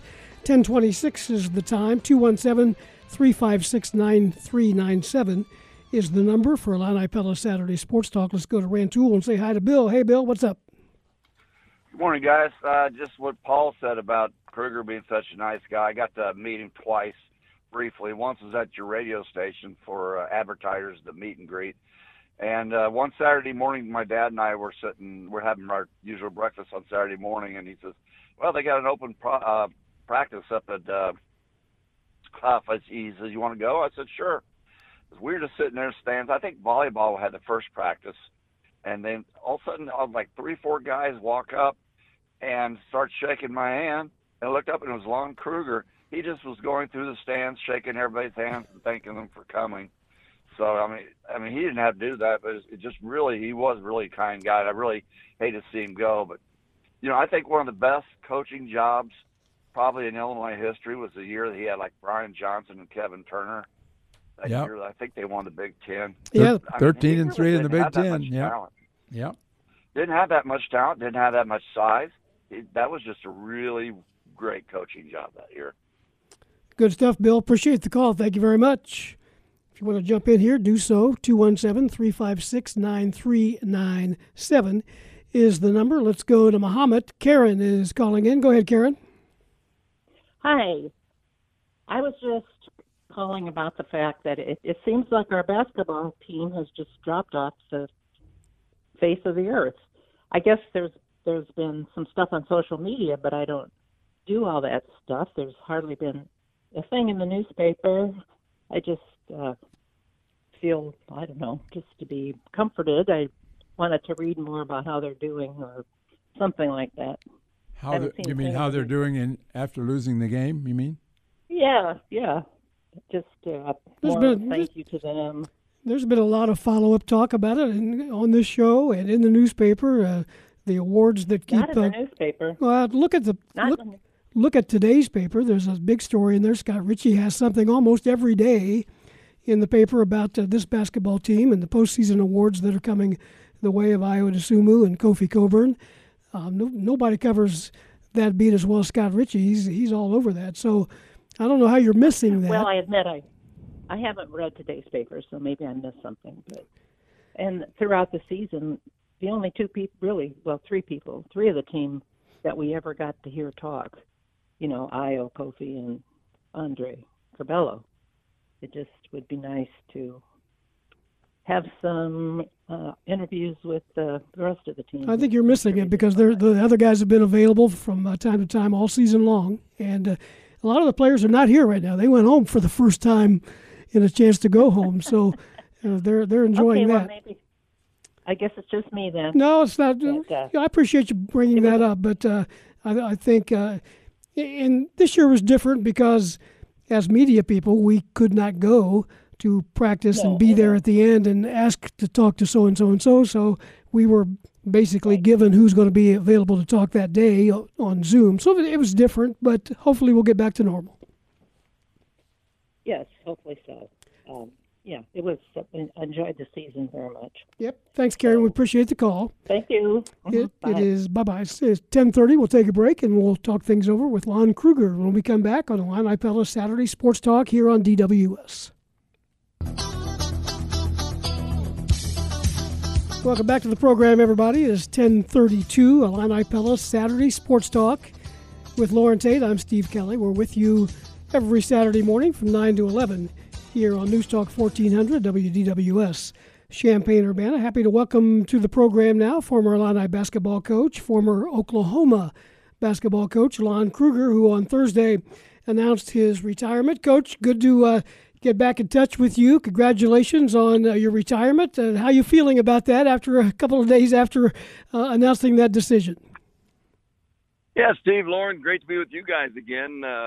Uh, you know, when when it happens, it's going to be mixed emotions, but overall, we're we're very very much looking forward to what lies ahead. Uh, we've been uh, fortunate to be around just super super people uh, at every stop during our uh, uh, coaching career, and certainly those at Illinois were among the most special. So very much looking forward to it, but I know we'll miss the guys and miss the preparation, miss the daily routine at practice and, and all that. But uh, we're excited about it. 674 career wins. I'm not going to have you comment on that, but I'm going to uh, say, and I think Loren will agree with me, that's Hall of Fame worthy uh, consideration at least.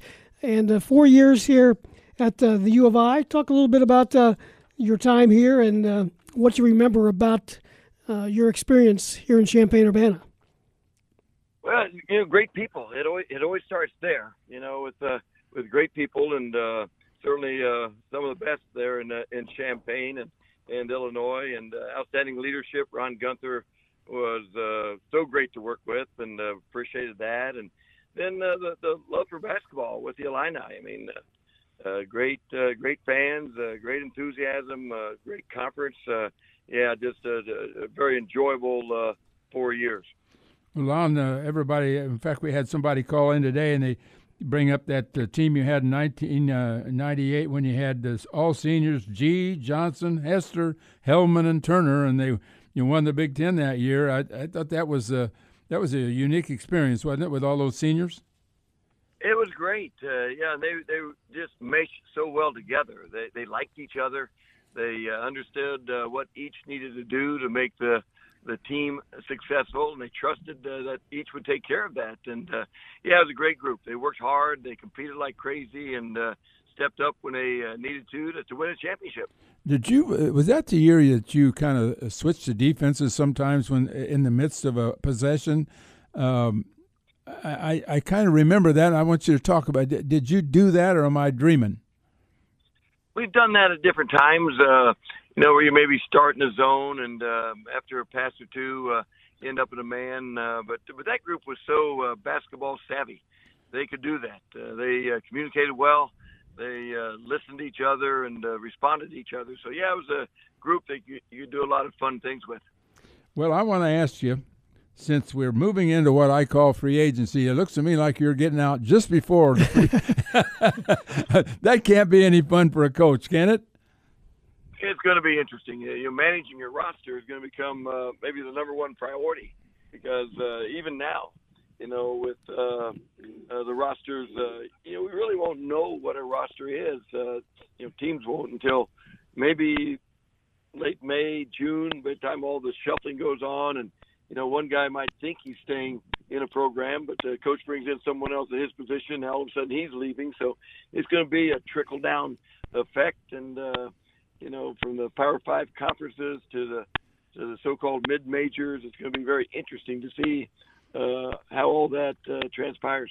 Talking to Lon Kruger, we do have the phone lines open 217 356 9397. If you want to call in, feel free to do so. Lon, you spent seven years as head coach in Nevada, Las Vegas, and your son Kevin was recently named to that uh, same position.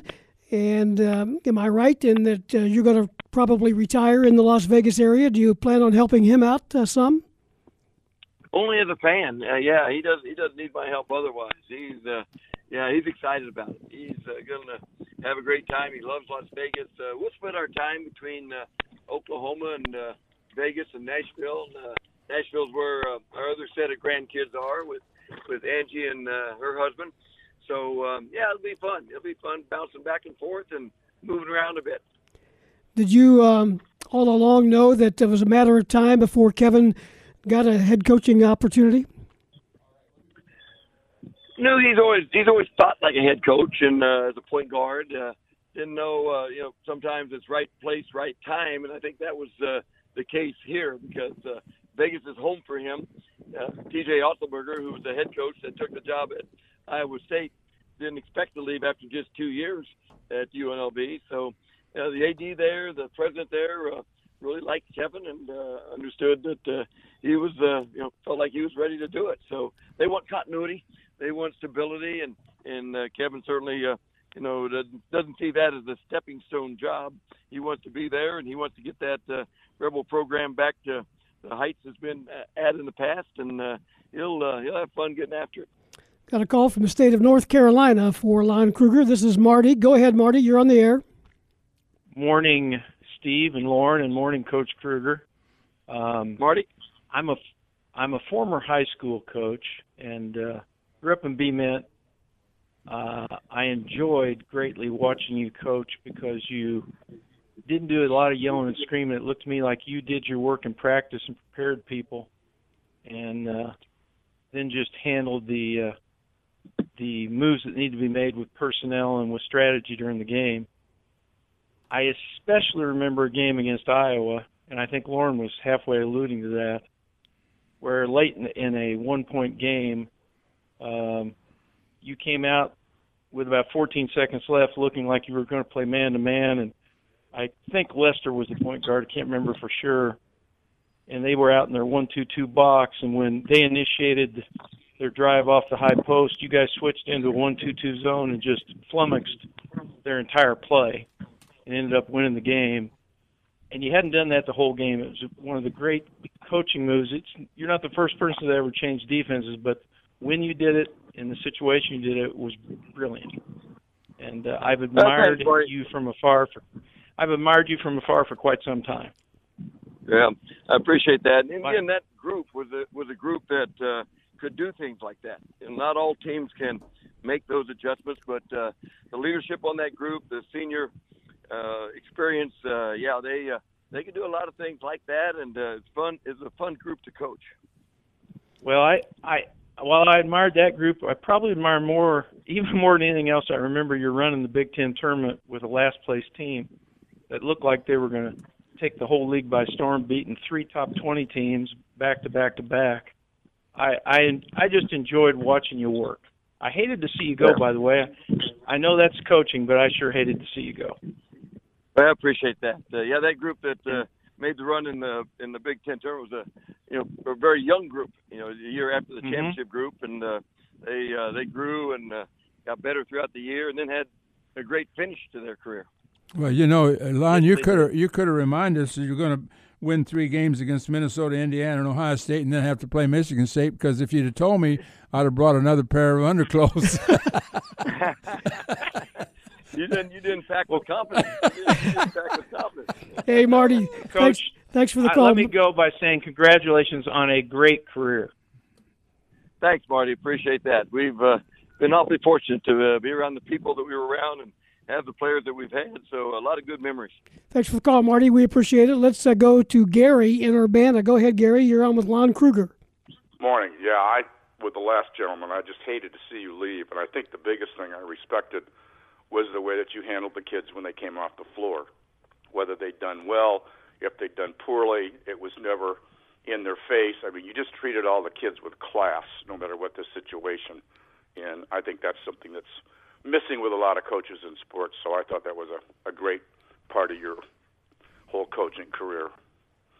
Yeah. Well, appreciate that. Uh, you know, young people work hard. Uh, you know, they. Uh, I think confidence is one of the biggest things in, in coaching or, or anything else. And uh, you're always trying to promote confidence, and you're always trying to you know, uh, keep their spirits up, and uh, when they screw up, then uh, you know, the last thing they probably need is someone getting down their throat. So, uh, you know, we'll uh, you know we'll talk to them a lot. We'll coach them hard, but uh, we always uh, we're going to treat them like we'd want our son or daughter treated. Uh, we always kind of use that as a as a barometer, measuring stick, and uh, uh, so it's pretty easy. It's pretty easy to treat people treat people Yeah, well. you were just you were just a class act. So thank you. I appreciate that. Thanks very much. By the way, Lon, I, I, the the night over at Indiana when uh, Knight got thrown out, and uh, you missed a lot of that because you were in the huddle with the players. but I'm telling you, I thought that place was going to come down on us that day. Do you remember that at all? Oh, absolutely. That's uh, one of the you know, uh, you know, not highlight, but most vivid memories because, like you say, the crowd was so so ramped up. You know, and of course they're going to be supportive of Coach Knight. Yeah. And uh, yeah, I was, I was concerned for Coach Knight at that moment when he was walking toward uh, toward Ted. Uh, Valentine, yeah. I was just Right. I was just I was just very relieved when he passed him. Me too. I thought he was going to swing sure as heck, and then, and then, and uh, but you know, you beat Knight six out of eight. I don't know how many coaches uh, had seventy five percent against Knight, but that was pretty good. You you lost to him twice, but you beat him six times. Yeah, his teams were always uh, fun to play because uh, they made they made you play well. They made you prepare well because if you uh, you know uh, didn't, then obviously they uh, they were very good. So yeah, our guys uh, played hard, and of course uh, Indiana Illinois games are always uh, intense, and uh, our guys always look forward to that. Let's go back to the telephones and Mark calling in Urbana. Go ahead, Mark. Hi there. Hey, Coach. I just wanted to uh, thank you as well for all the times that you were at Illinois. I really was upset when you left. And I wish you the best in retirement, but please promise me one thing. You're not going to come out of retirement and coach Indiana. well, I can. Uh, that's an easy promise to make. Number one, Okay. Indiana's uh, they'll they'll get a good coach, of course, and uh, and uh, we'll be cheering for the Illini really hard uh, every time they play. okay, well, good luck, Coach. Thank you very much. Thanks, Mark, for the call. Jay in Savoy is up next. Jay, you're on the air with Lon Kruger. Oh, good morning, Coach. I remember when you guys used to live in our neighborhood in Savoy before you built your house out in West Champaign. Your kids had the coolest basketball goal in the neighborhood on Mooton Court. but but uh, I drove your team to the Arizona game at United Center, and after the game, we ate in the Bulls and Blackhawks dining room, the white tablecloths and everything, and the opposition was walking by like, how do they rate? And then we get on the bus and we got all the way to Matteson, you know, half an hour out of the city, and the kids were yelling, "Coach, Coach, can we stop? We're hungry." And you looked at me and said, "Really?" And they had to spend their per diems, and I think we pulled into a Burger King, so they ate again after a four or five course meal at the United Center. Yeah. But congratulations on your career, though. Well, thanks very much. When you're around those players, you got to be a little careful because they, they can they can put away a lot of calories and uh, and not show it, of course. But uh, no, I appreciate uh, our time together, and uh, we had some great trips for sure. Thanks for the call, Jay. We appreciate it. Lon, I don't know, how well do you know Brad Underwood? And I'm, sure that you keep following, when you can, Illinois basketball. But uh, your thoughts on the, the job he's done here in the last, uh, he's been here four years, same amount of time that you were here. Yeah, he's been he's been great everywhere he's been. Uh, he's uh, he's won. He uh, he's a Kansas State grad as well. So I've known Brad uh, for a long time. Followed his career, and uh, yeah, his team this year was really good. And but that's the nature of uh, tournament play. If your guys aren't quite on, or if the other team's really really clicking, it just takes one one game. Uh, you know, if they uh, you know, uh, three of you know best of five or something. Uh, all those you know a lot of those games would turn out differently. But uh, Loyola's good. Loyola's really good, and Porter does a great job. But, but Brad does a great job. His guys are going to play hard and compete like crazy. And certainly this year uh, they were you know obviously one of the best teams in the country. I've got a question as far as staying in touch with former players. Do you have them categorized? In other words, do you have a, a category for former Kansas State players, Florida players, Illinois players, UNLV players, Oklahoma players when you want to stay in touch with all the all the places you've been? Yeah, it's it's interesting. Uh, you know, stay in touch with some guys a lot more than others. Uh, you know, a lot of it is initiated by by the former players. Uh, you know, uh, but yeah, it's you know that's one of the neat parts of it when you watch uh, and follow your guys after they graduate and move on. Some play professionally, others go into other avenues of uh, of life, and uh, to watch them uh, get married and uh, you know the kids grow up and uh, staying in touch uh, through reunions and and emails and all that uh, is really a neat part of it. And uh, again, uh, you know, one of the best things uh, about sports is that uh, they create memories for a lifetime. And when you share those memories with people, uh, you know, there's a certain bond there, and uh, and certainly going to practice every day and and all the work and time that the players put into it, uh, there uh, becomes a pretty good connection. So, how's your golf game, and is it about to get better now that uh, you've got more time? I don't know about better. Uh, there's going to be more rounds. You know, that doesn't always correlate with better, but uh, but we'll see. Yeah, we'll see. We uh, we've always played a lot between uh, May and uh, September, and have never played otherwise. So uh, this will be the first time uh, uh, we'll play in the month of October through through April. So uh, it will be different for sure. Hey, Loren, there's a road trip for us. We go to Vegas and play golf with Lon Kruger. How's that? Yeah, we can stay in the west wing of his new home. See? We're we're available anytime. Anytime you guys want to come out, we uh, we can probably find a place to play. I've got a um, a message here from a dear friend of yours, Cindy Budkovich. She is on the golf Cindy, course. Cindy and, Cindy and Pete's the best. I, I bet she is on a golf course. Yep, she uh, wanted uh, me to congratulate you on uh, the wonderful announcement of your retirement. If I were not on the golf course this morning, I would have called in, and I've enjoyed staying in touch with uh, with uh, Coach Kruger through the years and seeing all the games when uh, the schedule allows. And thanks for being such a tremendous leader and coach. And she'll miss watching your teams play. That's from Cindy Butkovich. Well, Cindy, Cindy's the best. She uh, kind of ran our program while we were there, and we appreciated her leadership for sure. And uh, yeah, we've seen her uh, from time to time when we uh, have traveled uh, into into Texas. Her and Pete will schedule a game and uh, stop by and uh, get a chance to chat. So it's always good to catch up with uh, with folks like that. Let's uh, get another call in. Skip in Champaign. Go ahead, Skip.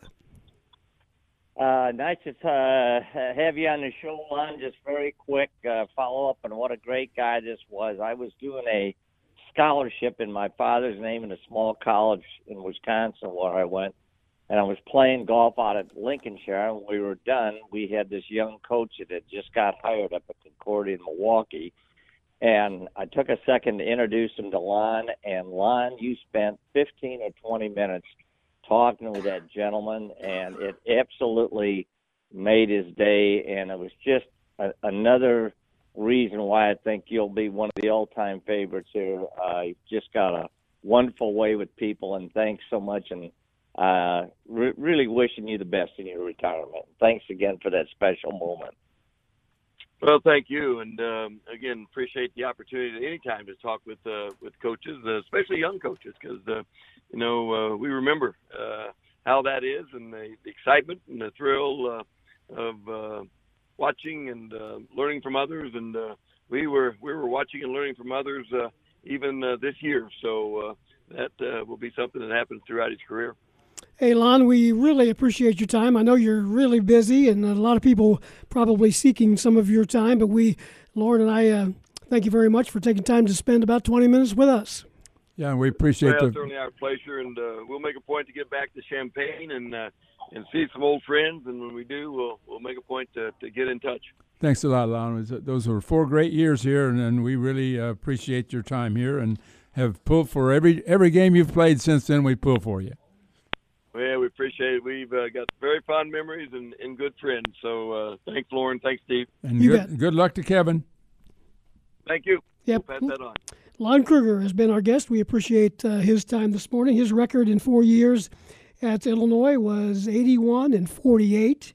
He spent four years at Pan American, which now has a new name.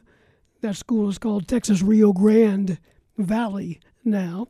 He was four years there, four years at Kansas State, his alma mater, six years at Florida, four years at Illinois, four years with the Atlanta Hawks, seven years in Nevada, Las Vegas, and 10 years in Oklahoma. So um, you, think of him What moving. this, uh, 68? Am I wrong? 68 is his age. Yeah, okay. You, you think of him as a guy that moved around a lot, and he did, but, you know, he was 10 years in Oklahoma. That, that's pretty good. And seven years at UNLV before that. Well, he picked a really perfect time to retire, in my opinion, and and uh, we could learn something from that. I guess. Is it too late for me to retire? no, I think you're in it for the long haul now. Um, and people talk, and we had a few callers there, and, uh, and people talk about what a nice guy he is. And I totally 100% agree. Paul Klee mentioned that as well. But I rank nice guys. Nicest coach there is in the business, period. but I rank nice guys to Lou Henson. Right. And he is right. a lot like Lou Henson. Yep. Doesn't cuss, doesn't swear, make you feel like you've known him for a long time. The only other guy that I've got in that off the top of my head is Steve Stricker. So that's pretty good company for you bet. Lon Kruger to be added to, to that group, at least in my estimation, of, of, of people that you like to be around. And he's a fun guy. He's well, a good coach. And we had a trip to Vegas in which he was playing. I, were you there? I uh, there, yes. UNLV was playing, mm-hmm. and I was with Jerry Hester, and they welcomed and he welcomed us into their locker room and introduced us to all the players. I mean, he just went out of his way, and he just loved Hester. And uh, that uh, tournament in Tulsa, the regional that Paul mentioned, Paul Klee, we were there for that and and what he was talking about was not a podcast; it was a radio show that that we did. We had Kruger on, okay, and that self popped by. We, you might remember this. We were doing sports talk from courtside, and Kruger came over and sat down and put the headset on and talked to us on the air. He was during a, a shoot around he, practice. He come out on the on the court an hour before the game, just sit there and watch and talk Yeah. to people. I mean, he just so so many coaches are back in that room uh, 15 minutes, 20 minutes, 30 minutes before the game, uh, just in a, in a literal, you know, in, all ex, intense Yeah. about what's going to, you know, the last thing they're going to say to the team and everything. And he, he's just the opposite. He's just totally relaxed all the time. I don't, I never saw him get really truly mad. I suppose he did it an official somewhere, but I don't remember it. He kind of set a fashion style back in his days at Illinois with the mock turtleneck when all the other coaches were wearing neckties. Yeah. So he was ahead of his time. Well, I guess so. This year they they've uh, kind of gotten away from the Yeah. ties for the first time. Yeah.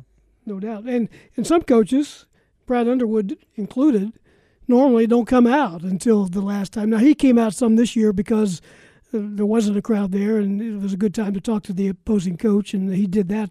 But most coaches, head coaches, I mean, uh, don't come out until that last time they they run out uh, with the band playing and such. And but good to catch up. By the uh, way, he was a heck of an athlete. He pitched for the Cardinals, you know, in the Yeah. minor leagues, and before he got into coaching, and he was a tremendous basketball player at Kansas State. And you know, I'll bet you right now, if we if we put him in a gym and said shoot free throws, he'd make the first fifteen in a row. Oh, no doubt. I mean, he just wouldn't miss. I mean, I never saw anything like it. He just if he if he stopped. Any, uh, there was an outdoor thing, Steve. I'm trying to remember where it was. It New York, where we were we were somewhere, and maybe New York, and and they asked they asked Lon to shoot free. We're outdoors now. There's wind blowing, and he stood there and made free throws. I thought, man, what touch he had. We take one final break and be back with some final words at 10:55. Illini Pella Saturday Sports Talk. Stay with us.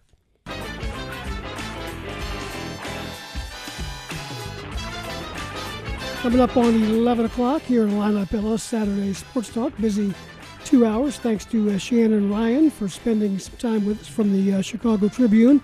Michael LeRoy from the U of I School of Labor and Employee Employment Relations. Paul Klee from the Gazette out in Denver, and Lon Kruger, former Illinois basketball coach, who announced his retirement from college coaching on Thursday. NCAA basketball today. You got to be in front of that TV for the uh, Ramblers, I'm Mr. going to watch the Ramblers. Absolutely. That's one game I'm going to watch. This, this is this is your best day to play golf for a while, though. It's going to be windy and cold uh, tomorrow. Thanks for that, uh, checking the forecast for me. I appreciate that. we will talk to you again soon, Mr. Tate. Good job today on the show. Thanks uh, for listening, everybody. Thanks to our guests. We appreciate it.